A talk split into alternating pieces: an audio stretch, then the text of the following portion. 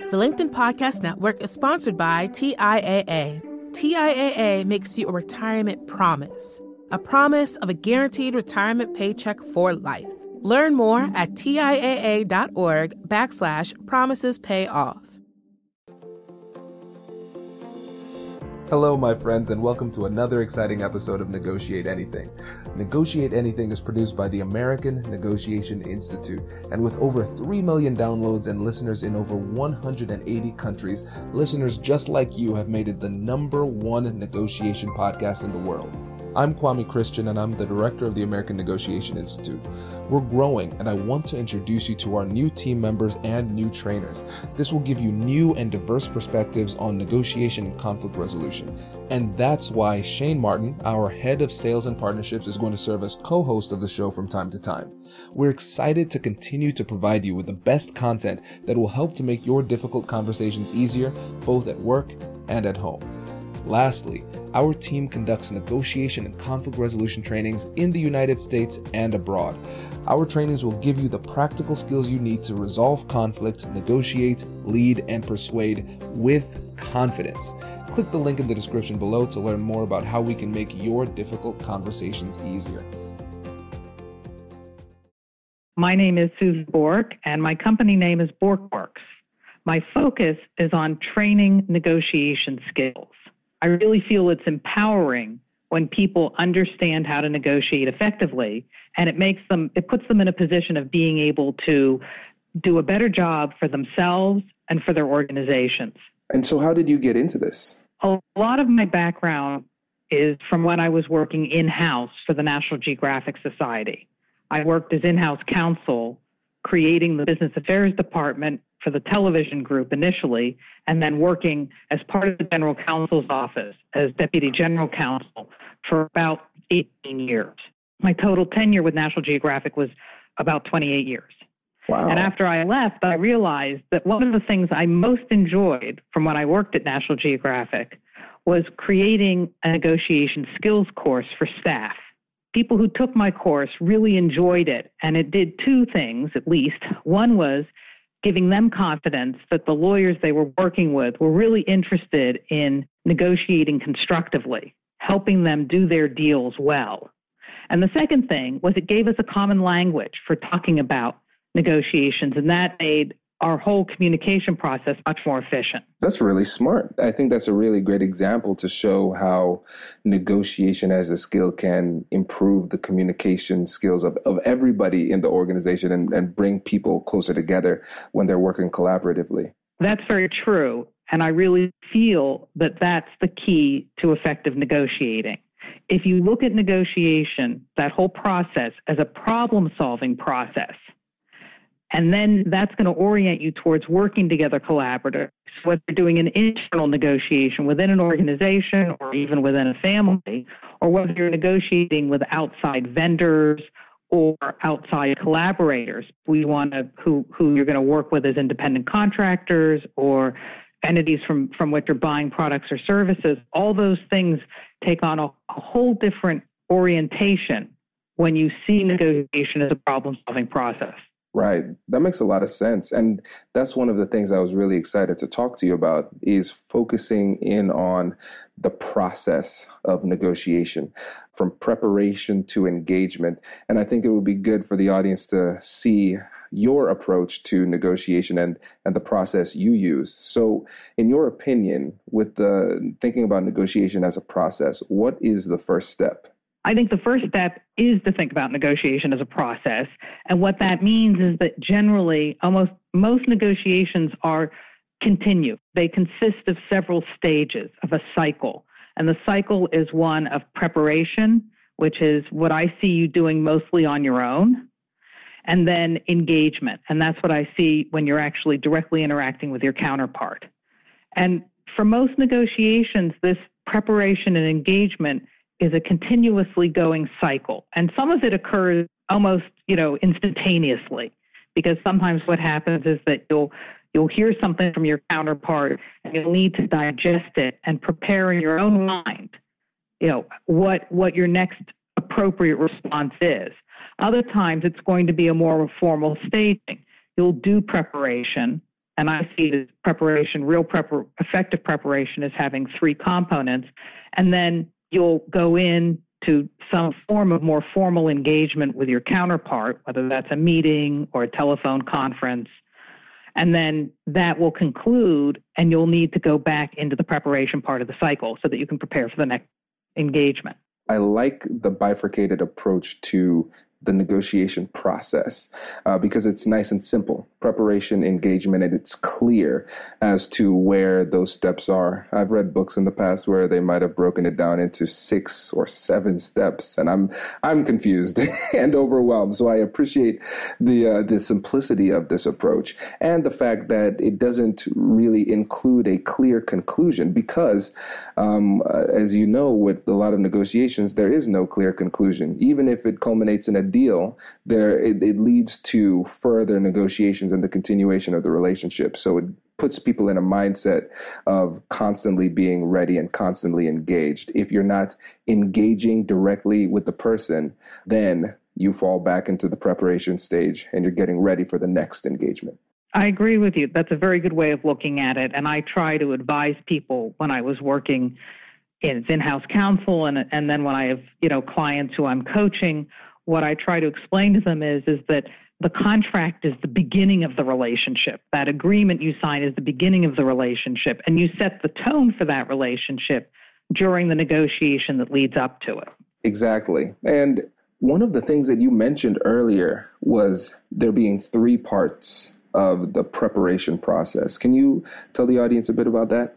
Yes, I like to characterize them as research, rehearse, and review. So I talk about the three R's of preparation. Okay. And so research, I feel like that one is pretty straightforward in that we are gathering information. But can you go a little bit deeper into actually how you do that as a as kind of like a systematic approach to the research you do? Well, you need to do research on two parties. One is yourself. You really have to understand what you're trying to do through this negotiation. What are you trying to achieve and why? Because as you look at the whys, it may give you insight that'll allow you to add value and take advantage of opportunities that arise when you're talking to your counterpart. So you really want to have a good sense of what you need out of this relationship or out of this negotiation and get very clear on that. A second component of that is understanding what standards apply to the situation. So you want to make sure that what you want to get out of this is realistic. You can be ambitious in terms of what you want, but you still need to be bounded by what market realities may be at play. And then the second strong part of the research that you want to focus on is to get into your counterpart's head as much as possible. So to really learn about that person, that individual, if there's a cultural, you know, any cultural issues that you need to be sensitive to, understand what they are, and also, during that period of time, you're not talking to the person, so you, you aren't necessarily getting direct feedback, but you can start creating what I call our hypotheses about the person. And I think it's really important when you look at your counterpart, both the person and if, if it's a larger organization, the organization as well, that you are focused on making hypotheses rather than assumptions. And Kwame, I think you understand the difference that that is in terms of your approach then to the situation. I do. And that is a brilliant, a brilliant nuance. And so for the audience, when you say the difference between hypotheses versus assumptions, what exactly do you mean there? Well, with assumptions, we're wedded to them. They're true. We know it in our heart and in our mind. All of our assumptions are completely true. That's how we deal with them. That's what we think of them. Whereas when you're dealing and talking in terms of hypotheses, that's what scientists do. And scientists have a thought, a hypothesis about something, and then they actively look for information to either support or, you know, cause them to change their hypothesis or adjust it. The point about hypotheses is that there's no ego involved the point is that you, what you want to do is find out what reality is going to tell you about the accuracy of this hypothesis. And then you make adjustments to it based on what you what actually happened. Does your company invest in professional development training? If you believe that your team would benefit from a negotiation workshop, all you need to do is go to our website, fill out the workshop request form, and then we'll set up a time to chat. These workshops are completely customizable and we've done them all around the country. Negotiation and conflict resolution skills are beneficial across all professions, but they're especially useful in procurement, purchasing, sales, sourcing, and contract management. Our calendar is filling up quickly, and we even have some workshops scheduled for next year. If you think you might want one, I'd suggest reaching out soon so you don't miss out. Check out the link in the description to learn more. And now, back to the show. The LinkedIn Podcast Network is sponsored by TIAA. In the last 100 years, we've seen financial markets swing, new currencies come and go, decades of savings lost in days, all showing that a retirement plan without a guarantee, quite simply, isn't enough. So, more than a retirement plan, TIAA makes you a retirement promise. A promise of a guaranteed retirement paycheck for life. A promise that pays off. Learn more at TIAA.org backslash promises pay off. From the minds of visionaries to the desks of disruptors. I'm Lars Schmidt, host of the Redefining Work podcast. Join me each week as we explore the new world of work through the lens of those shaping it CEOs, HR leaders, investors, and more. Be a part of the conversation that changes everything. Subscribe to Redefining Work today. What I like about that is with the with approaching it as the hypotheses, it helps to guide your curiosity. You're going in there with ideas, possibilities, but you want to confirm or deny those through the process of negotiation, through either the uh, first part of negotiation, like you said, which is the preparation, where you're actually doing research and you can to a certain extent test those hypotheses there but then you go into the next step which would be active engagement and you can test those hypotheses by asking questions and being curious and trying to learn in the midst of the negotiation i think that distinction is brilliant and it does a great job when it comes to putting ourselves in the right mindset for these negotiations I agree with you. And it feeds then, if you're dealing with hypotheses, I think it also feeds into the second part of preparation, which is rehearsal. So when I talk about rehearsing, what I mean is is a variety of things, but part of it is even doing what good athletes do. All right, what athletes do is they visualize whatever they're doing, their swing or you know the game or how they're going to get the ball from one end of the court to the other. And as they do that, as they think in their own head all the ways you know what it's going to take to get the ball from where they are to where they the basket or then they're thinking about all the different things that can happen along the way, all the things that can go wrong. So they've got a defender on them, you know, who might be interested in fouling them, how they defend against that. They also can think about if this, you know, way to the basket, if going down the left-hand part of the court isn't available, how do they, you know, get to the right-hand court or how do they get the ball to a player that's on that side of the court? So that whole process of visualization and as detailed a process as possible is going to help you be much more actively prepared for the negotiation. And once you've visualized and thought about all the things that can happen, what your reaction and response is going to be, and how you're going to, you know, respond in a constructive and effective manner, that frees up bandwidth in your mind when you're actually engaging with your counterpart so that if something happens that you didn't plan for it doesn't panic you because you have bandwidth for it. It's not, you know, it's a surprise, but you've already figured out all these other things, and it probably is going to be like one of the things you've already figured out. Absolutely. And I think that's an underutilized technique when it comes to negotiations in particular, but our professional lives in general. I always find it fascinating that professional athletes almost seem to take their craft a little bit more seriously when in reality what professional athletes do is they're entertainers. They're in the entertainment industry. You and I were both attorneys. You have doctors, nurses, and other professionals who have jobs that carry a lot of consequence, but it seems as though we aren't as serious, and maybe not serious. We aren't as intentional about the preparation for the, our daily activities. And I think visualization is one of the most powerful techniques we can utilize. And when it comes to resistance, it's critically important because a lot of times you see people have negotiation strategies that are essentially based on hope. Um, I want to say these things and I hope it works.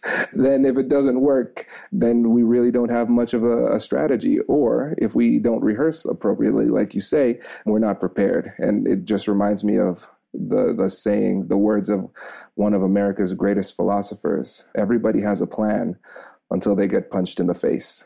And that is, of course, Mike Tyson. so if you visualize that punch, it makes it a lot easier for you to take it and roll with it in the midst of the conflict or negotiation. I agree with you completely. I think that another place where you can prepare effectively is to have an agenda, to have a written agenda. So part of this rehearsing that I'm talking about is having a written agenda. And the reason for that, you don't have to share it with your with your counterpart. Depending on the negotiation, it may be appropriate to do so. But by having what the points you want to cover written down, you're again freeing up mental bandwidth. You don't have to remember. You just don't have to remember all those extra things and that leaves you with more more of your mind that you can apply to listening, to really listening when you're engaged with your counterpart and really hearing both what they're saying and what they're not saying, and to understand where the opportunities in the negotiation are to make a deal that's going to work for them as well as for you.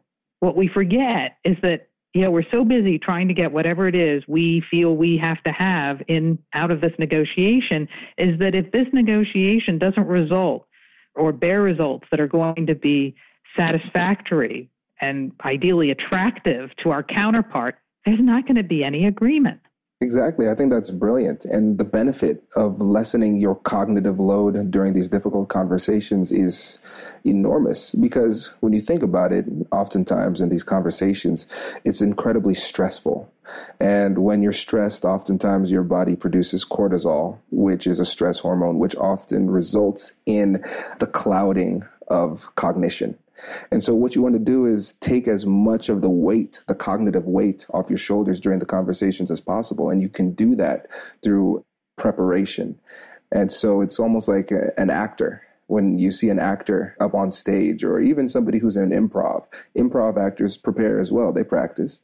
It seems natural. Doesn't seem like they're acting. And great actors can do that, but they do that because of their preparation. They're able to do that because of their preparation. And I know me, when I'm in my negotiations, I, am not brilliant enough to come up with high level questions on the fly and these arguments on the fly. So I pre think as much of the negotiation as possible to make it easier for me to be natural and listen during the conversations. I agree. It really, I, and a written agenda I have found invaluable to contributing to that.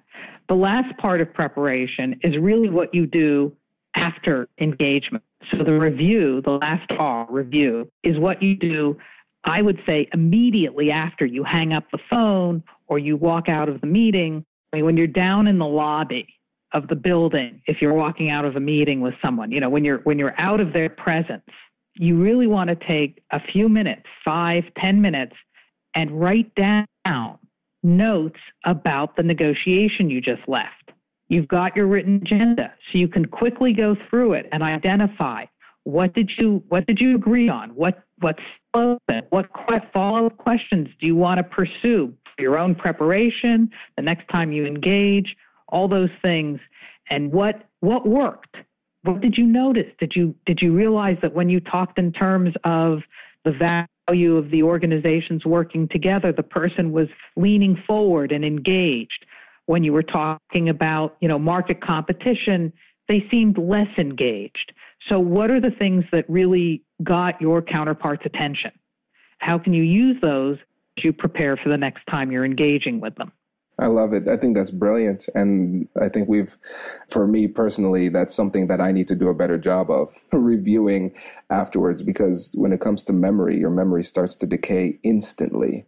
And so you can't leave it up to chance and hope that you remember. And for you, um, as an attorney and with, with what you do with review, I'm assuming that includes sending a follow up email or message to the, uh, the person with whom you were speaking. Is that right? It can be, yes in a way, that's another form of engagement. The review is something you're doing yourself about the negotiation.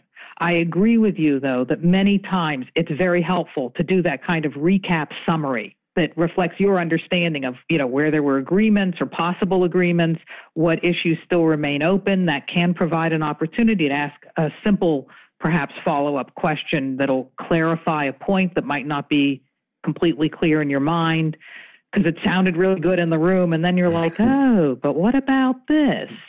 kind of thing. So i think i always feel that that sending a follow-up is a good idea and ideally before you leave the room it can be helpful if you try and do a recap of what what happened in that after that engagement. What just even before you leave the room so that you get immediate feedback from your counterpart as to whether you're summarizing things effectively and accurately that makes sense. Before we get to the engagement part, is there anything else you want to touch on with the preparation? No, as you as you can tell, I'm actually really that's an area I I focus on a lot because I think that when you've prepared effectively, your the engagement goes a lot more smoothly. Absolutely. Absolutely. And I think it's hard for people to kind of appreciate that because it's it's frankly not as cool to, to, spend all that time preparing, doing that introspection and then doing the research and all of that stuff. It's hard work and it's it doesn't it's not as glamorous.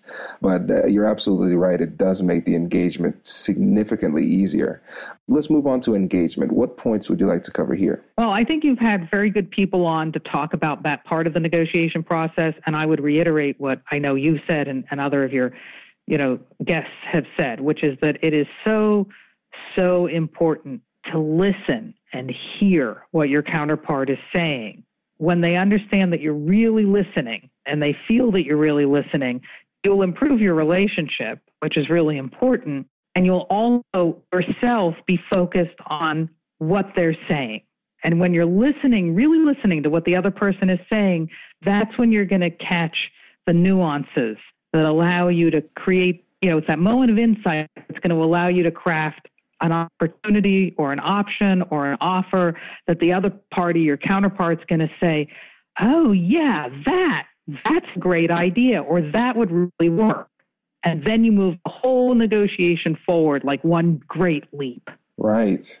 Oh man, this is great. And I see we are coming up on time, but before you go, let me ask you this question because this is a question I get all the time when I'm doing um, these workshops, and I want to see how you handle it. What mm-hmm. if you are listening intently, but the other party is so clouded by emotions that they don't give you credit? for the listening that you're doing, meaning they don't believe that you're listening. How, how do you address that? Well, I really like Chris Voss's strategy, which is that you paraphrase. You have to, re- you know, you have to be able to repeat back to them what you understand them, you know, what you're hearing. And you want to do that because you can get one of two answers. You'll either get that's right, which is he said a gold standard of knowing then that you've captured what they're saying. Or they'll be like, no, that's not right. And then they can clarify. They can tell you what, what they do really mean. It gives you that chance. And certainly you say, this is what I'm hearing, but you need to tell me if I've got it right. That's how you move that conversation forward. I agree 100%. Well, perfect. Before you go, can you tell the listeners um, how they can get in touch with you? I have a website, and I know you're very good at posting it. It's borkeworks.com which is my last name, B O R K E, followed by the word works. And that's probably the best way to get in touch with. And I'd love to hear from anyone who's interested in talking more about negotiation. Fantastic. Well, thank you, Susan, for joining us. This has been phenomenal. Thank you for having me. It's always great talking with you, Kwame. Congratulations! You've just joined an elite club. By listening to a full episode, you're now officially on the Negotiate Anything team. So, welcome aboard. What most team members do is they subscribe to the podcast because that allows them to automatically get the latest episodes of the show. The best things in life lie on the other side of difficult conversations. Keep learning, keep practicing, and keep getting better. Your relationships will improve, your career will soar, and you'll have the confidence you need to get the most out of these crucial conversations. Again, thank you for joining the team. We're excited to have you, and I will see you in the next episode. I'll catch you later.